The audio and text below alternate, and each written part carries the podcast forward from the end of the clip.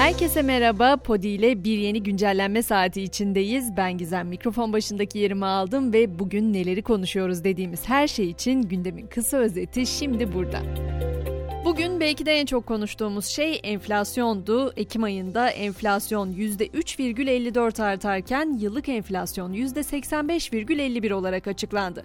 En yüksek artış ise %8,34 ile giyim ve ayakkabıda gerçekleşti. Tabi bu verdiğim oranlar TÜİK'in açıkladıkları en aksa enflasyonun Ekim ayında %7,18 arttığını, 12 aylık artışın ise %185,34 olduğunu duyurdu.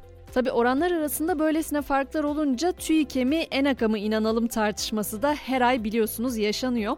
TÜİK'in açtığı bir de dava vardı. Hemen dipnot olarak onu da vermek istiyorum. TÜİK'in akademisyenlerin ve ekonomistlerin bağımsız biçimde oluşturduğu ENAK aleyhine itibarını zedelediği iddiasıyla açtığı o dava reddedildi. Bu arada Ekim ayı enflasyonu ile birlikte vergi, harç ve cezaların artışında belirleyici olan yeniden değerleme oranı da belli oldu. Buna göre yeni bir karar alınmazsa ki bunu Cumhurbaşkanı'nın bu rakamı düşürme yetkisi olduğu için söylüyorum, vergi ve harçlar %122,93 artacak. Tabi böyle söyleyince hemen hesaplayamıyoruz ama ben size şöyle anlatmaya çalışayım. 2023 yılı yeniden değerleme oranına göre eğer ki bu rakam düşmezse B sınıfı ehliyet bu sene 1116 lirayken seneye 2489 liraya, Yurt dışından getirilen telefonların IMEI kayıt ücreti 2732 liradan 6090 liraya, 10 yıllık pasaport da 1703 liradan 3837 liraya yükselecek.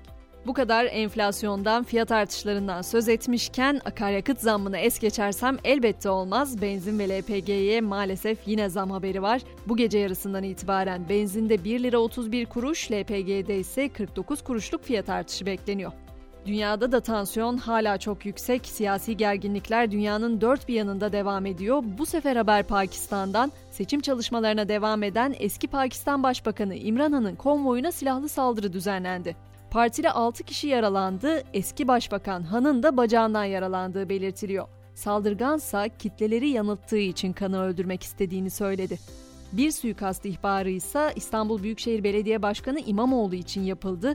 Beyaz Masa iletişim hattına yapılan ihbar üzerine güvenlik görevlileri devreye girdi. İstanbul Valiliğinden gelen son açıklama ise ihbarı yapan kişinin akıl sağlığının yerinde olmadığı yönünde. Avrupa'ya bakacak olursak orada enerji krizi hat safhada ve Avrupa için artık doğal gaz kıtlığı uyarısı geldi. Uluslararası Enerji Ajansı Rus doğal gaz arzında görülen düşüşe ve Çin'de talebin artacağı beklentisine işaret etti. Önümüzdeki yıl Avrupa'da doğal gaz kıtlığı oluşmasını önlemek için acil eylem çağrısı yaptı. Tabii ki teknoloji dünyasından da yeni gelişmelerin haberini aktaracağım. Meta, WhatsApp uygulamasında bugünden itibaren gruplara ek olarak kullanıcılara ve grup yöneticilerine daha fazla kontrol imkanı tanıyan topluluklar özelliğini kullanıma sundu. Bu topluluklar özelliği ile birlikte okul, aile, iş veya mahalle gibi gruplar altında toplanan kullanıcılar birçok grubu tek bir çatı altında toplayabilecek. Topluluklardaki yöneticiler de gönderilen duyuru mesajları ve dahil edilecek grupları kararlaştırma yetkisine sahip olacak. Teknoloji dediğimde Elon Musk artık olmazsa olmazımız biliyorsunuz. Twitter'ın yeni sahibi hakkında yeni bir dedikodu var. Musk'ın şirket çalışanlarının yarısını işten çıkaracağı öne sürülüyor. İşten çıkarılacak personele yarın bilgi verileceği de iddialar arasında. Öte yandan Twitter'ı terk etmek isteyenlerin de sayısı arttı. Yeni bir araştırma Musk'ın Twitter'ı değiştirmesinden korkan kullanıcıların sayısının arttığını, buna göre de son bir haftada Google'da Twitter nasıl silinir diye arama yapanların sayısının 5 kat, Twitter'ı boykot araması yapanların ise 480 kat arttığını gösteriyor. Ve Amerikalı ünlü rapçiler şarkı sözlerinden dolayı mağduriyetlerini dile getirdi. 50 Cent, Alicia Keys, Drake, Travis Scott gibi sanatçılar rap sözlerinin ABD mahkemelerinde suç delili olarak kullanılmasına karşı açık mektup yayınladı. Mektupta şarkı sözlerinin bu şekilde kullanılmasının yanlış olduğu ve anayasayla korunan ifade özgürlüğünün ihlal edildiği savunuldu.